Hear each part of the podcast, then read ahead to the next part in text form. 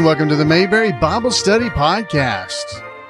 The Mayberry Bible Study Podcast is based on the Mayberry Bible Study, originated by Joey Fann back in 1998. I'm your host, Alan Newsom, for the podcast, and we're going to, this episode, be listening to and talking about Andy's English Valet. That's right. So, what we try to do on this podcast is look at uh, episodes of the Andy Griffith Show and explore how those characters from the Andy Griffith Show how they behave and how does that reflect poorly or positively from a Christian perspective on their character and what can we learn from that. The podcast is uh, released randomly, so you guys hear it from time to time. But we will be listening to episodes throughout this podcast that uh, were in the public domain. So there's 16 episodes, so there'll only be 16 episodes of the show. Uh, we're glad to have you with us. And this episode, as I said, we're going to be talking about Andy's English Valet. That was episode number 89 of the Andy Griffith Show. It's where a gentleman's gentleman, Malcolm Merriweather from England, he passes through Mayberry on a vacation tour of America on his bicycle. That's right. So he's on his bike heading through uh, Mayberry. He comes through town and he manages to cause all kinds of havoc that we're going to be able to hear. So the first thing we're going to do, folks, is listen to the episode. So I know you're going to enjoy that. I'll add comments throughout the audio of the episode uh, in places where you need to be uh, told what's going on because there may be no dialogue or anything. So I hope you guys are going to enjoy it, and we'll talk to you and have the Bible study portion after we listen to the episode. The Andy Griffith Show, starring Andy Griffith, with Ronnie Howard, also starring Don Knotts.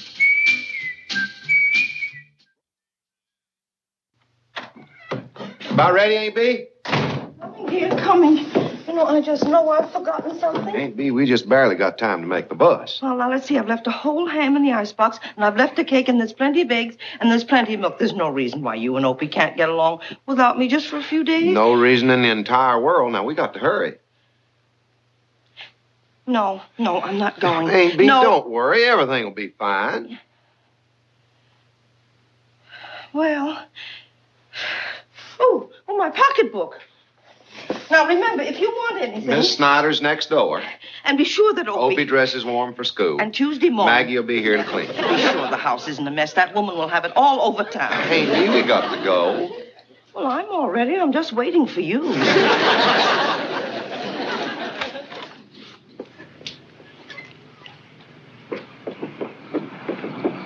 Oh, Miss Edwards is leaving her car here while we're gone.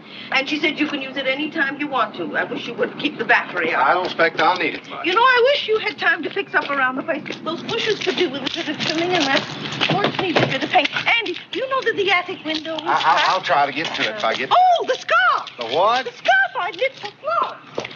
Oh, Aunt Bee runs back in the house, and Malcolm Merriweather is riding down the street on his bicycle trying to read a map. Andy's standing by the squad car. Uh, excuse me, Constable.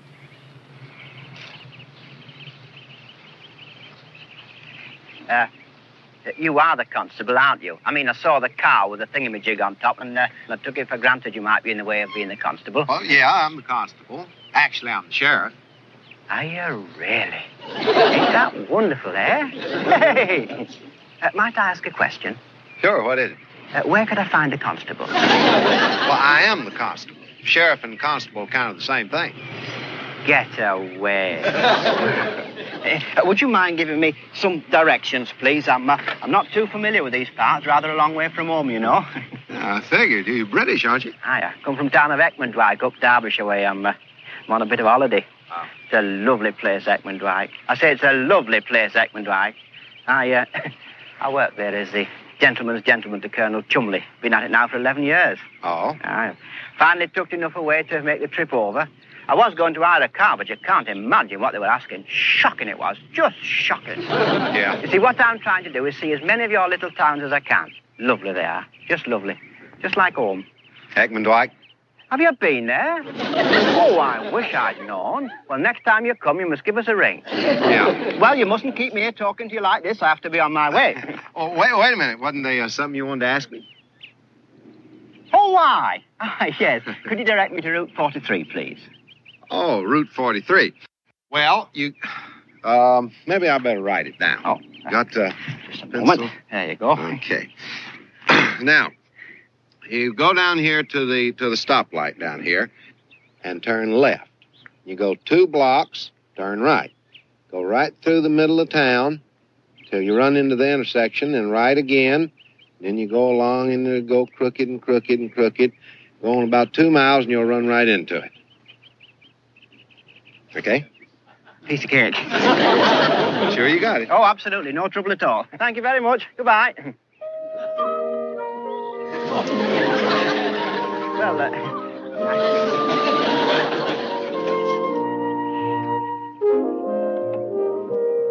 Malcolm gets back on his bike, looking at his map, as Andy gets in the squad car and drives Aunt Bee away. Barney's standing on the corner of the streets of Mayberry, watching the traffic as Malcolm rides through town, causing traffic to swerve, people to be slow to step off the curb, and a big wreck with a car happens. A truck runs into Malcolm or there's boxes, crates everywhere. People from all over town are coming to try to help the people who are hitting the wreck.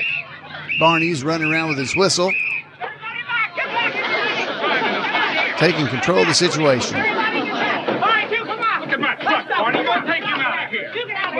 on, get down out there. Everybody get back. Back, everybody. The let's go. Come on, back, everybody. Everybody back. Barney drags Malcolm out of the pile of rubble and takes him into the courthouse. here. You! Down!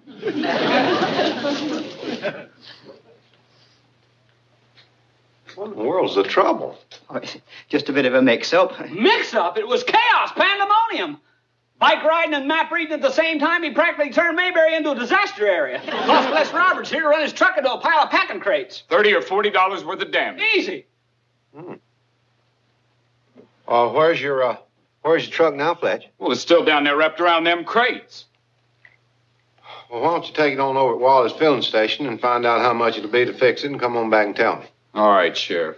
Well, it beats anything I've ever seen. I never seen such recklessness in my life. What's the matter with you, anyways?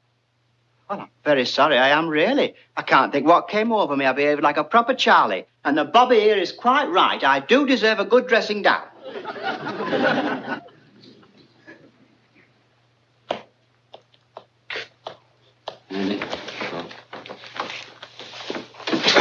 Good. Notice anything about this bird? Like what? The way he talks. What do you mean? I don't think he's from around here. Fact is, I'd say he's from somewheres else. You think so? He's a troublemaker from another country. You really think so? Uh, he's a foreigner, all right. Maybe Canada. What do you think? You know where you just might be from? Hmm. Heckmondwike, England. Ask him. Where are you from, fella? Heckmondwike, England. Barney looks at Andy with a strange look. Andy acts like he doesn't know anything. Well, I'm I'm sorry about all this, Mister. Uh, Oh, Merriweather. Malcolm Merriweather. Well, Mr. Merriweather, I'm sorry all this happened. You being a stranger and all, but uh, Fletch is pretty upset about his truck. I'm afraid you're going to have to pay for the damages. Quite all right. Malcolm Merriweather always pays his own way. How much does it come to? I don't know. According to Fletch, it'll come to upwards towards forty dollars. Fourteen pounds, ten shillings, and threepence, three farthings. Well, if that's forty dollars, that'll be about it. See.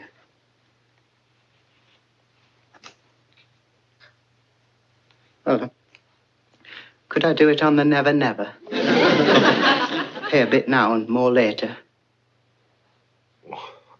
I don't know. Oh, let's lock him up. Come on, let's go. Hello. Hey, wait a minute, Barn. Uh, maybe there's a, another kind of a never, never. Maybe we can figure a way for you to work off the debt. Aren't you kind? Aren't you kind? I could use some help around the house. Aren't you kind? And, uh, as it so happens, I'm very handy around the house. Malcolm has a ladder, a hammer, and a saw. Andy's got him fixing that attic window. He's on the ground, put the ladder against the house, then the hammer in his pocket, trying to move the ladder around to get it at the right angle so he can climb up it. It's at a very steep angle, so he tries to lift it up. He actually chokes his head in between Oh, the hello. rungs. Where did you come from? I live here. What you doing? Malcolm slams the ladder through the window as Opie watches. I'm helping your dad around the house. You sure don't sound like you're from around here. I'm not. I come from Eckmondwike. Is that anywhere near Raleigh? No, it's in England. Oh, you come from the old country where they have all them castles with moats and stuff. Hi, Pa.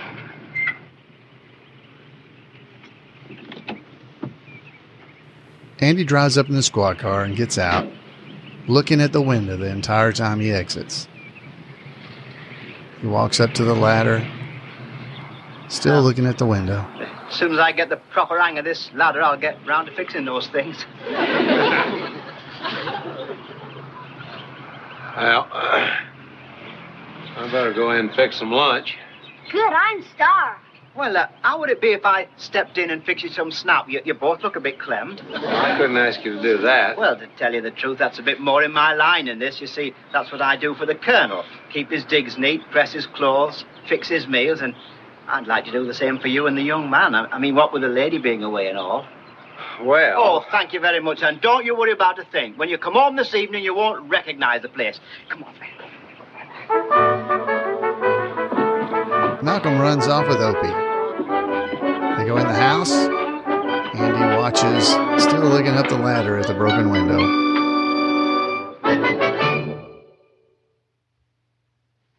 The scene changes to the afternoon where Andy comes home from work, opens the door, and walks Hope in.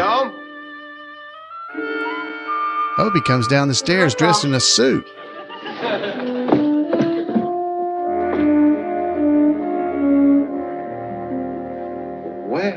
Look at you. Malcolm made me do it.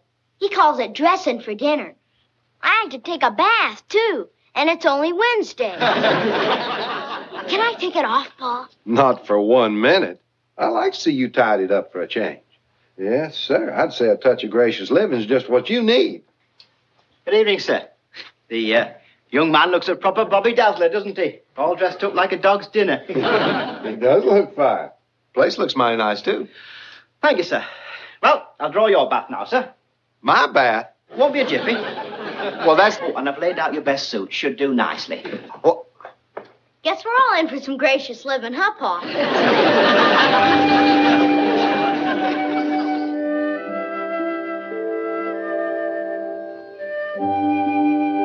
Andy and Opie are sitting at the table as Malcolm serves them. Malcolm pours the soup in Andy's bowl, walks around to do the same for Opie. There's candles on the table, flowers in the middle.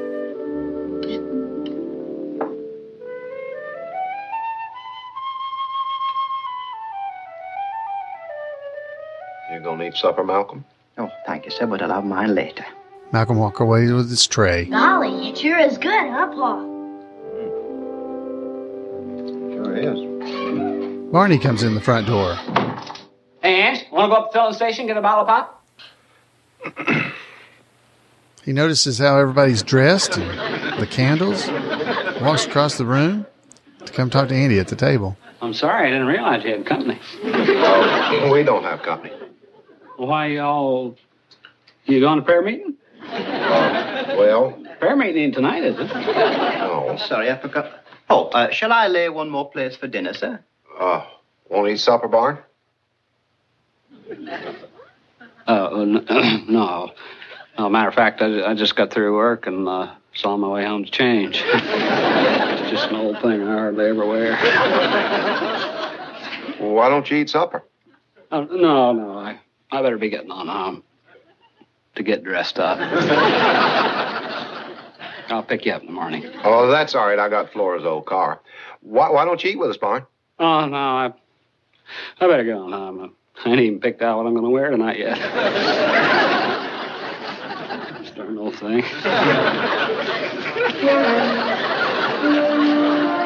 Barney exits the room and Malcolm continues to serve. Andy's standing in his room with no pants on. No, sir. You hand them over. I can put on my own pants. But, sir, the Colonel always... Never mind the colonel. Give me my pants. If you say so, sir. Andy took his pants from Malcolm and put them on himself.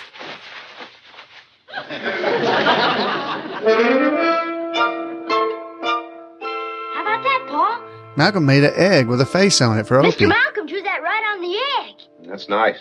I sure do like him. He cooks good, too. Yeah, he's a nice fellow. Your morning paper, sir. Wind from the southwest, temperature 74. Thank you. Oh, I, um, I found your cap in the back of the cupboard. It needs a bit of brushing, but uh, I'll have it ready directly.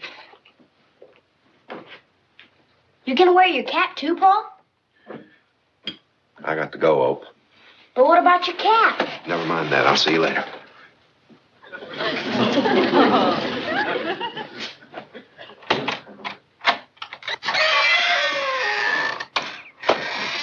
Andy sneaks out the front door, tries to walk quietly so nobody will know he's there, looking in the window to be sure uh, Malcolm's not watching for him.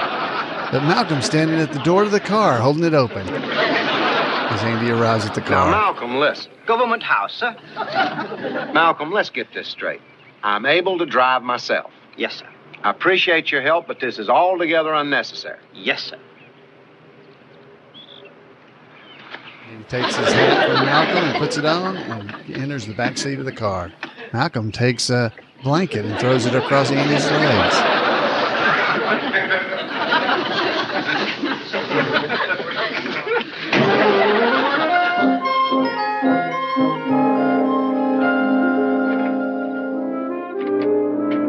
The squad car drives up in the evening at Andy's house with Barney driving. Andy exits.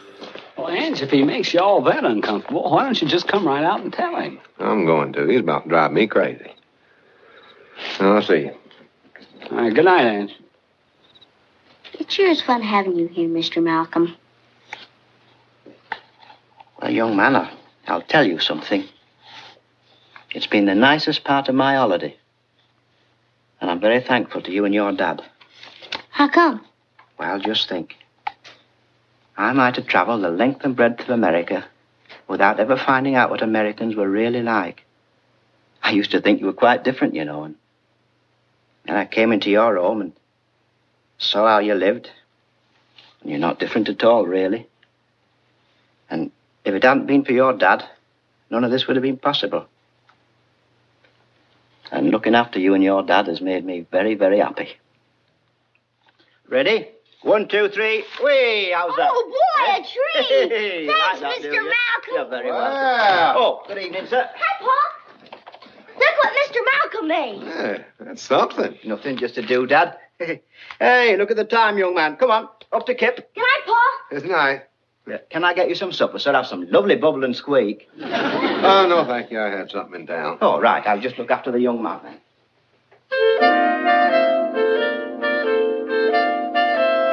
So Andy smiles and removes his overcoat.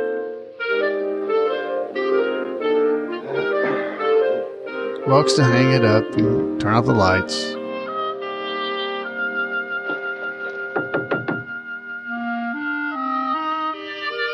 Andy walks back to the door to see who's there.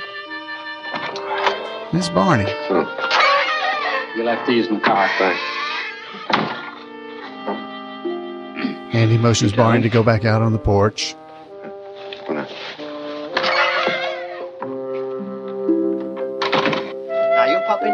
I'll fetch the milk. Malcolm comes downstairs.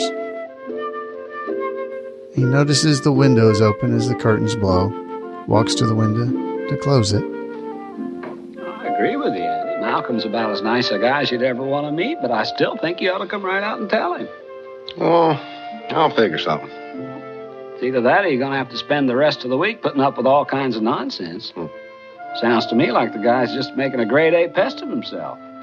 Why don't you tell him to forget the whole deal and be on his way? Oh, I don't know, Barn.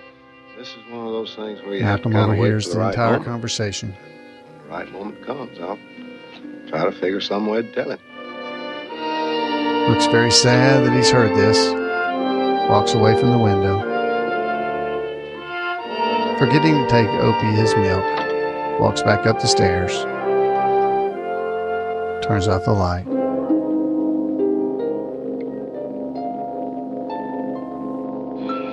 Next morning in the Taylor home, in the kitchen, Morning, Mr. Malcolm. Where's Mr. Malcolm, Pa? He ain't here. Where'd he go? Is he out shopping or something?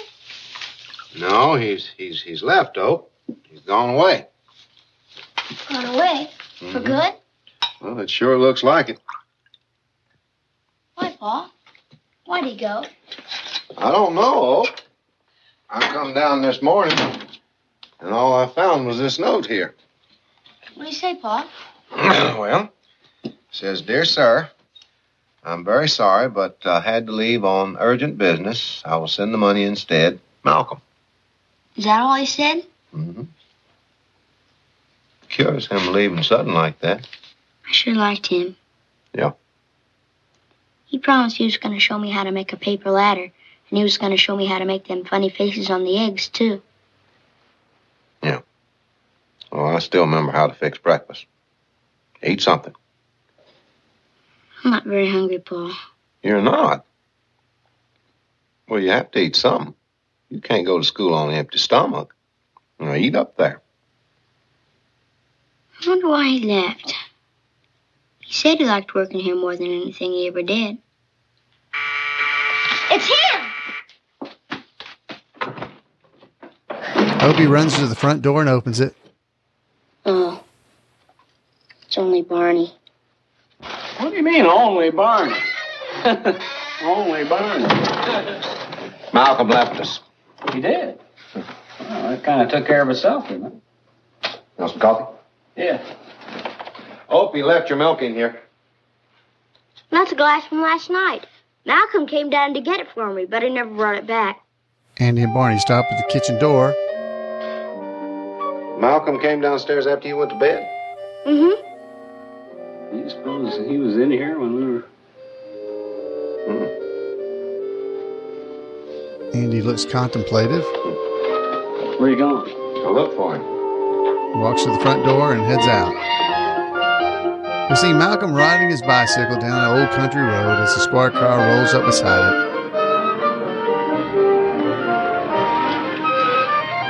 Andy stops in front of him and hops out of the squad car.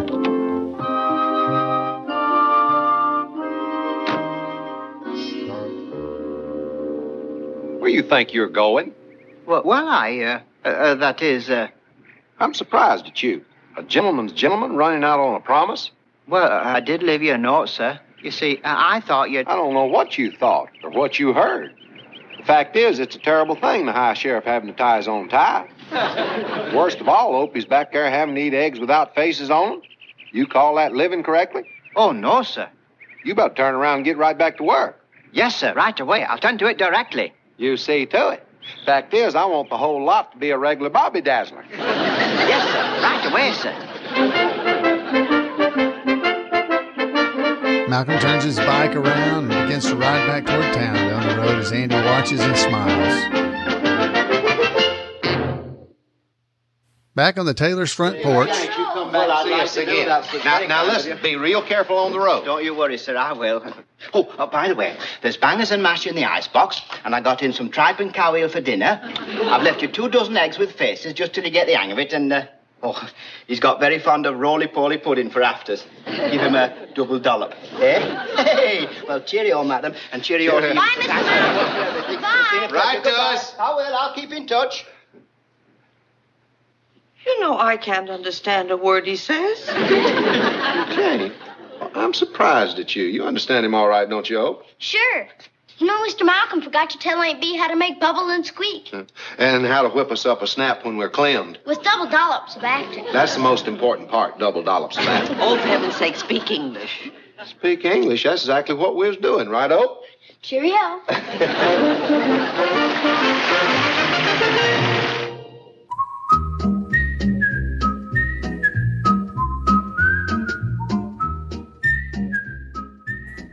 All right.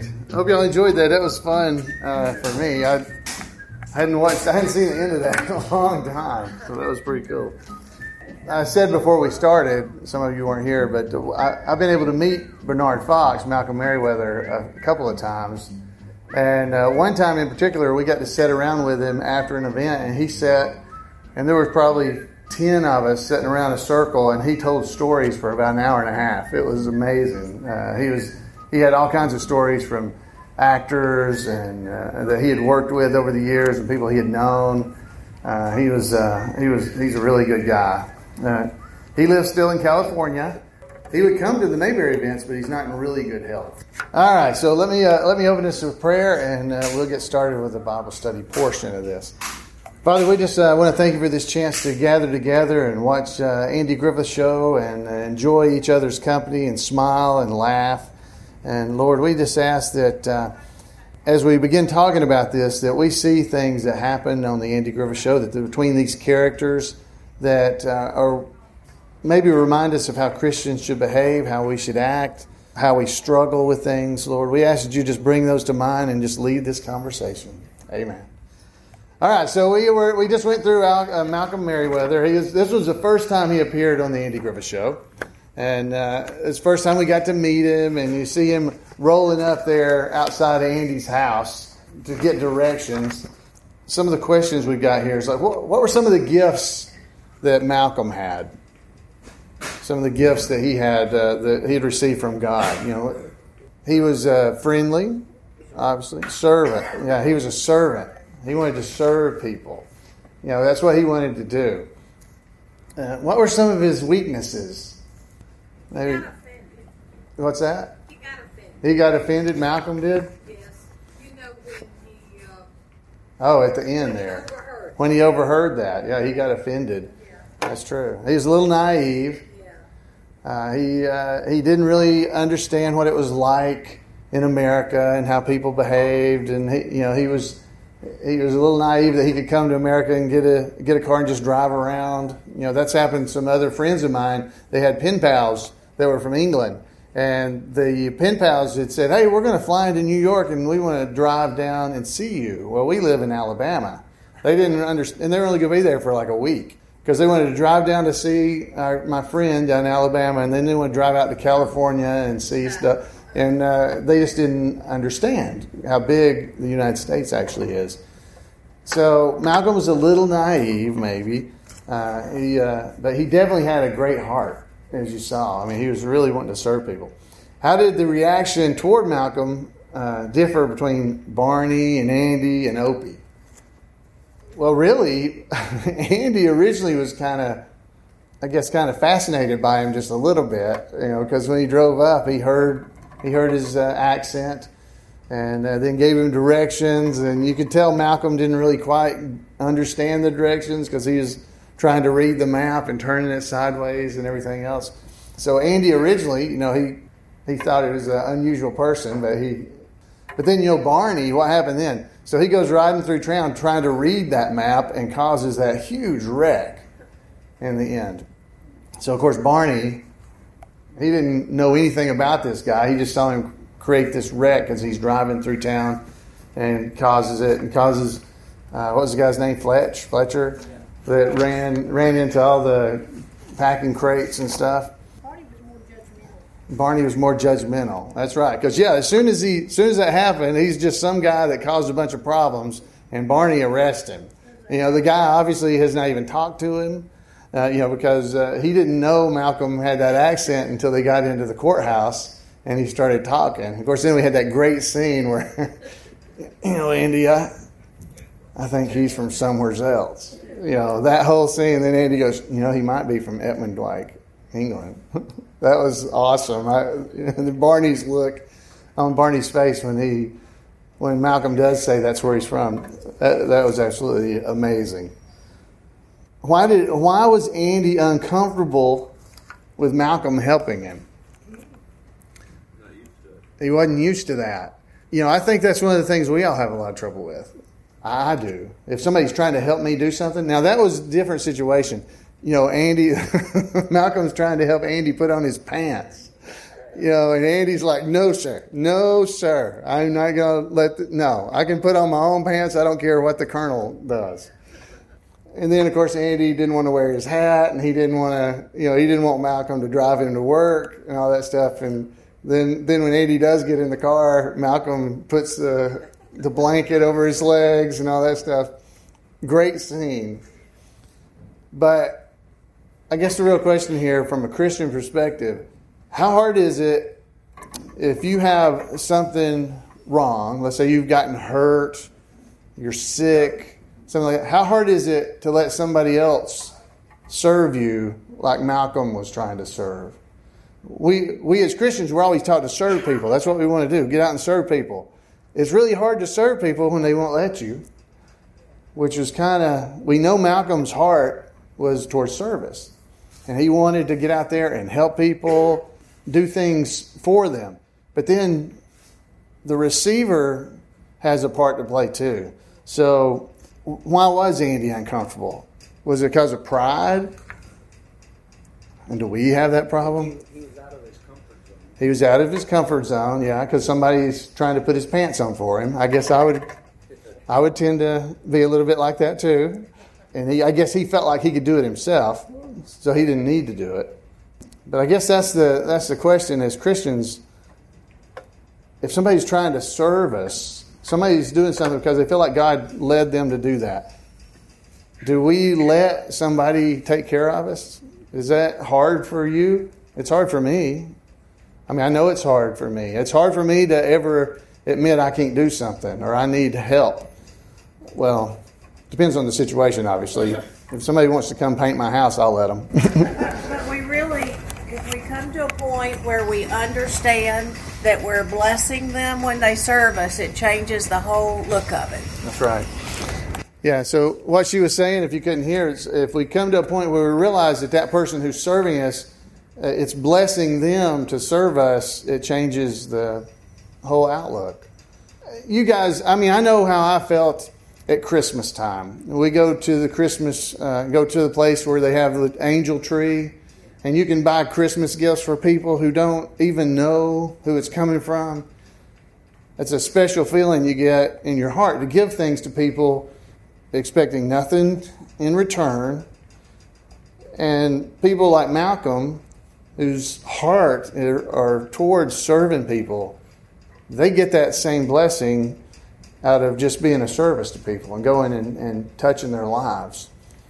And, and as I said, I think a lot of times we're we're really led to serve, but are we ever, do we accept that service? Yes, sir. I think the other thing, too, that we are called to do as believers is if somebody wants to serve us, just offer them a polite thank you. I think sometimes generationally we try to say, oh, that's too much trouble or you don't have time to do it. But the best thing we can do is let them do what they're feeling in their heart to do and just say, uh, thank you so much for what you're doing for me instead of protesting about why you shouldn't do it. That's true. Yeah, yeah. I think I think it's so. It is it it is often hard for us. I think to to accept that, accept the service from somebody, accept somebody doing something. We we have a gentleman in our church that uh, has got a lot of health problems, and he's he's only he may not even be forty. He's in he's in that age group, and I, I can't imagine how hard it has been for him because he's now in a wheelchair and he can't get out and do stuff. To to sit back and, and have other men from the church come over there and you know power wash his fence for him and then paint his fence for him and, and do the things for him. You know, but it, it does bless those of us that are able to go do that. That's a, a blessing to us to be able to help somebody.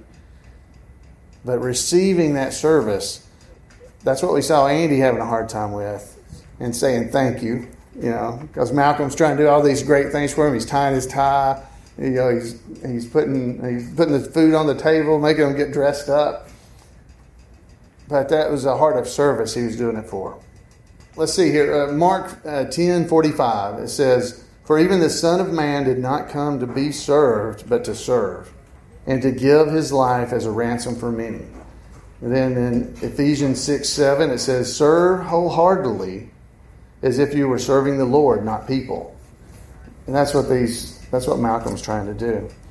Uh, serving others, you know, this is in Deuteronomy uh, 10, 12 through 13. It says, And now, Israel, what does the Lord your God ask of you? But to fear the Lord your God, to walk in obedience to him, to love him, to serve the Lord your God with all your heart and with all your soul, and to observe the Lord's command and decrees that I'm giving you today for your own good. All these things that people are, are, feel led to serve you that's what they, are trying to do the they're trying to do what the bible's told us to do.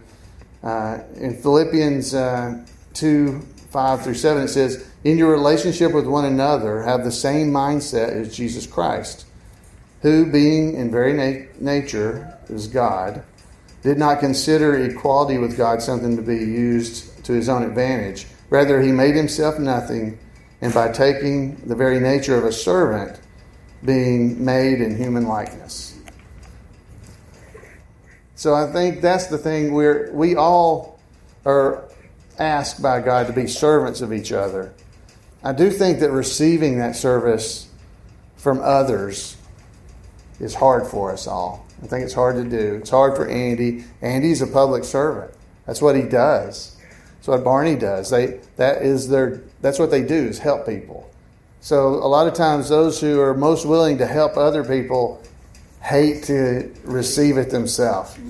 You know, it's really hard. So it's just something to keep in mind. Have you ever made a snap judgment about somebody without really getting to know him or her first? That's what we saw Barney do. That's what he said. Were you correct in your assumptions? Have you ever have you ever jumped to the conclusion some coworker or somebody at uh, school, somebody in college, somebody some family member, some of your relatives, some of your wife's family members or husband's family? have you ever jumped to conclusions uh, about that person just by seeing them? Did did anybody on the cruise see the guy with the mohawk with purple hair? Right. What did anybody have any conclusions just by looking at the guy? he needs a new barber. He needs a new barber. Floyd's been trying to catch him ever since uh, we saw him.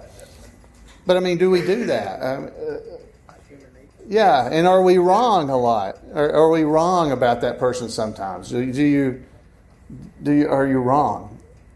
Yeah. yes, that's right. You don't have to answer, but yeah, that's good. You can answer. That's good. Uh, has anyone ever done that to you? I'll tell this story because it's funny to me. I, I, played basketball all the way through high school. I was a basketball player. I, I loved playing basketball, but I don't look like a basketball player. At least that's what I was told. Because I went to when I started working, they got a team there at work, and this guy that had played at, a, uh, at a college and stuff, I was on the team with him. Well, then we started playing, you know, and I was actually doing okay. I was playing pretty good. After the game, he goes, Wow, I just never thought you'd be able to play basketball just by looking at you. And I was like, That was 25, 27 years ago, and I've never forgot that. Not that it really hurt me or anything. It was just like, wow, what, what a, I don't, I just don't look like a basketball player, evidently. So, uh, have, have people made assumptions about you that you're mean? Maybe, maybe you're introverted, or maybe you're kind of quiet do people assume then that you're standoffish and you know don't like people? You ever had that? On our first date when we met, she she thought I was a snob because I didn't talk much. well, she found out later I wasn't a snob. She found out later you were. Or, yeah. Oh, uh, yeah. So Ronnie said uh, when he and Elise when they went on their first date, she thought he was kind of a snob or something because he didn't talk a lot. Because you were quiet. You're an introvert or something a little bit. Oh, you didn't have a chance to say anything.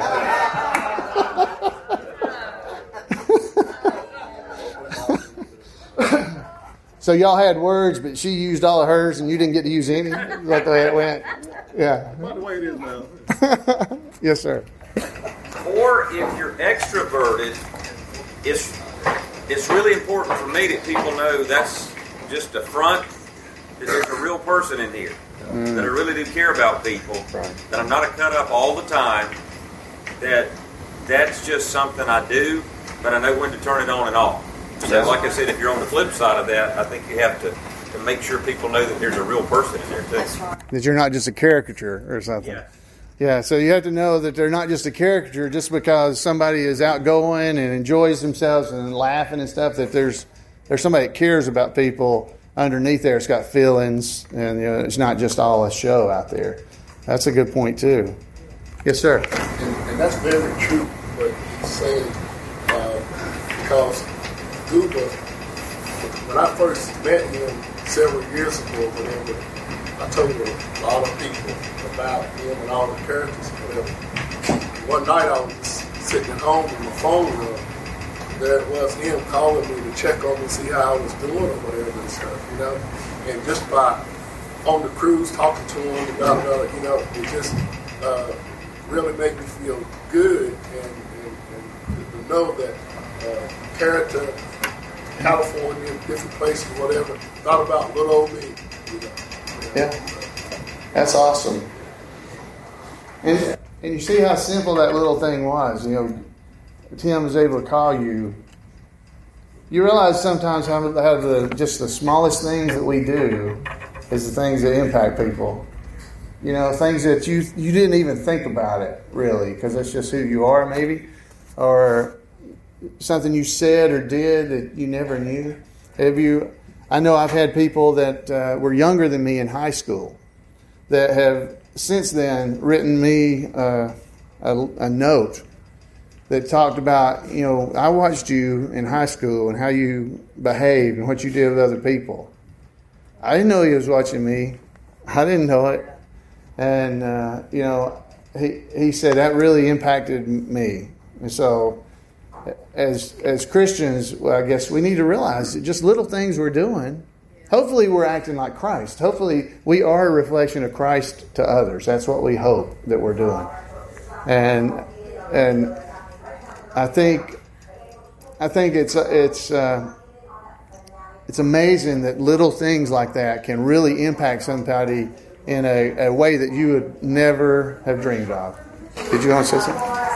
I was in the Navy, so I got a letter. I I guess a year ago, I got a letter from a uh, one of my uh, sailor friends there that was on the ship with me, and he had he's in the prison ministry or something like that now. So, but he, he said, "I watched you on the ship." And he says, I, im- I impacted him some, I don't know, I don't even know what I was doing. But I said it impacted his life, and he's now a minister now. Yeah. That, that's pretty cool. Yeah, I, I- I think that happens a lot. I, th- I think it happens a lot that you that you don't really even know because, like I said, there's the one guy that talked to Steve there and told him how on the ship he had impacted him, he'd watched him and seen him do so. Tim, Steve didn't know what he had done.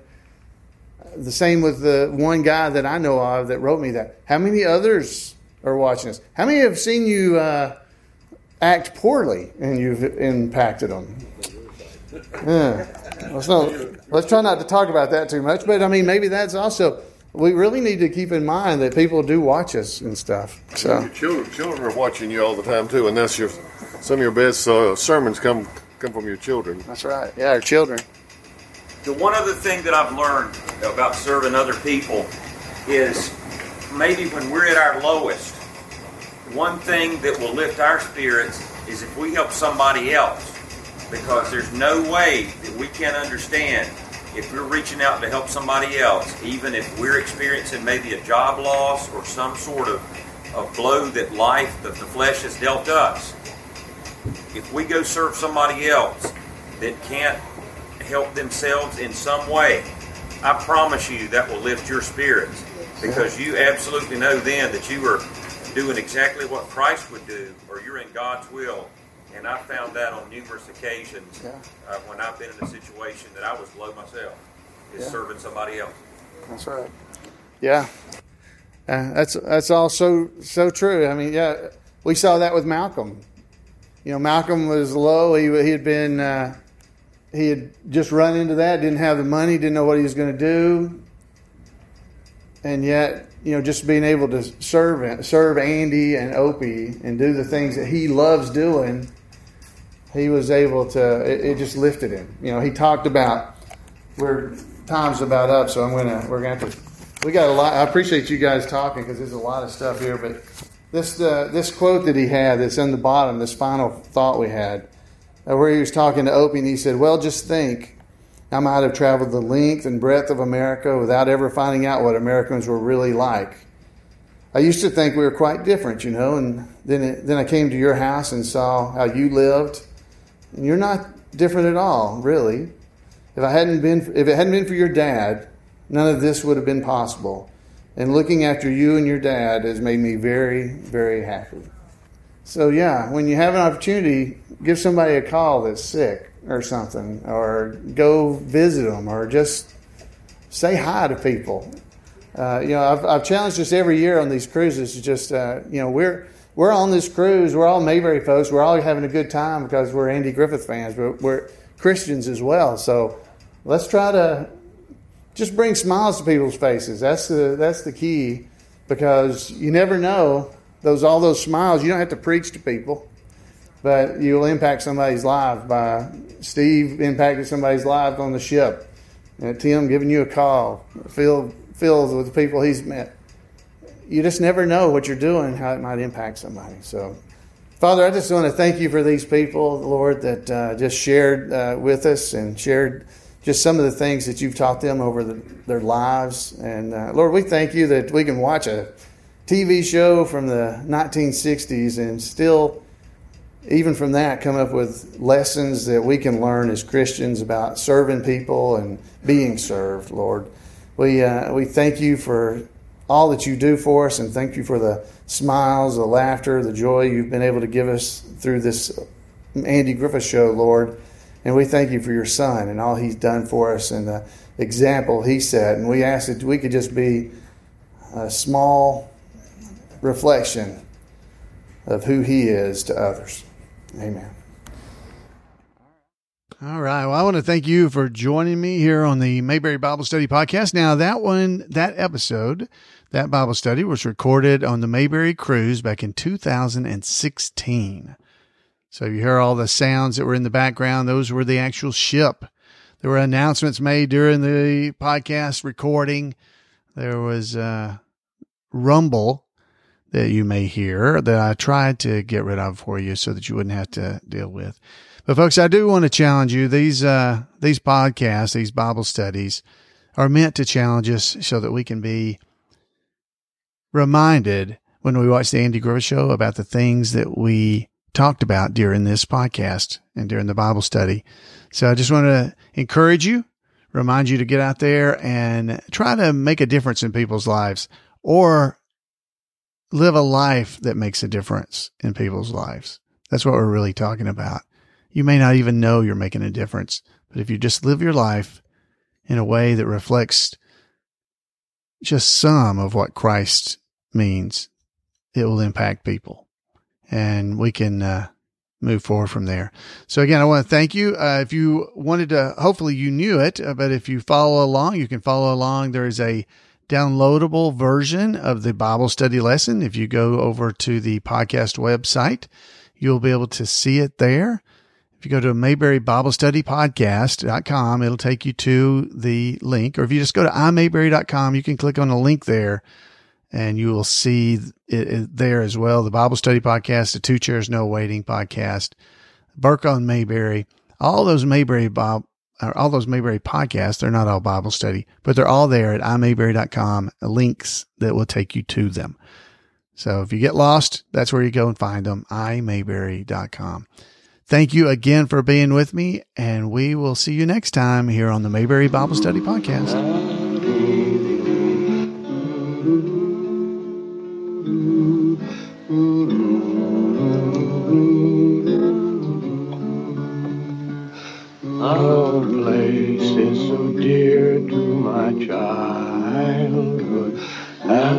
Little round.